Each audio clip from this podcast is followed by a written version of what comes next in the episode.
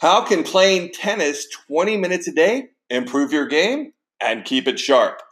Find your aha moment right after this. Do the best you can with everything you got. Struggle day to day, cherish every fight you fought. Destroy your obstacles, remove the blocks. Got to stand strong. Can you do it? Break through. Can you move on wherever you Welcome back to Find Your Aha Moment. I'm your host, Brian Lutz of BackhandCity.com. Don't forget to rate, review, and subscribe to Find Your Aha Moment so you get notified of our daily episodes. Well, today is installment 13 of 13 Commandments of a Tennis Coach. And if you type into Google, or better yet, type into YouTube, 20 minute workout, you're going to see a plethora of options to choose from. And one of the things I discovered as a teaching pro, especially when I was really grinding long hours in the summertime, it was very difficult to get motivated to play tennis for myself. I spent all my energy hitting with other students, giving them one on one instruction or doing group classes, and just you were exhausted at the end of the day. So it was very difficult to get motivated to even just work out for yourself. And it's hugely important whether you're a teaching pro like me or you're just running your own business or you've got a busy day raising your family and working all day. You really need to find that at least 20 minutes a day to work out and do something for yourself. And I'm not going to get into the endless benefits. Uh, we all know that exercise is good for you. But I think one of the more important things is just your inner spirit of feeding your soul. You've got to do what you love. And I think with tennis pros, we get caught up in serving others and we kind of neglect ourselves.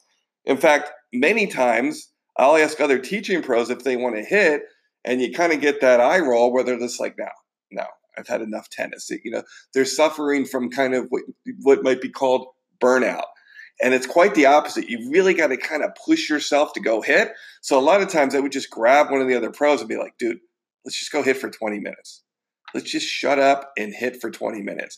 And you would be surprised of how invigorating it was when you were done. Even if you're already tired, it gave you a little boost and it made you appreciate and kind of stoke the flames for the passion that you had to become a tennis pro in the first place. For so for you guys who are, you know, stressed out with work, busy with your kids, don't have the time, one of the things I recommend is just find a wall to hit against. It doesn't even have to be a big plan. Just start hitting against the wall. A lot of parks have walls. In my condo building, there's a little area where the bank drive through is downstairs near the commercial section of our building. And right back there is a wall. And there's no one around. Typically, especially in the early evening, all the parking spots are removed. There's no cars there. And you can hit the ball against the wall for 15, 20 minutes. So if you get creative, you can make it happen because you know as well as I do the list of great benefits for working out. Now, I know it's not ideal. It'd be great to work out 45 minutes to 60 minutes, but let me tell you, the 20 minutes counts. You're burning the calories, you're regulating your body, and you're getting the work in. So it's better than nothing. So this kind of leads me to the last commandment 13 of 13 commandments of a tennis coach. And this is why I put it in there. And it reads as follows Stay in shape and keep getting better. Play tennis at least 20 minutes at work with a peer or friend.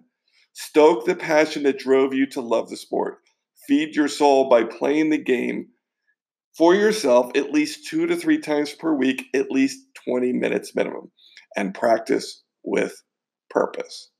So, that is the end of our 13 week series on the commandments of a tennis coach.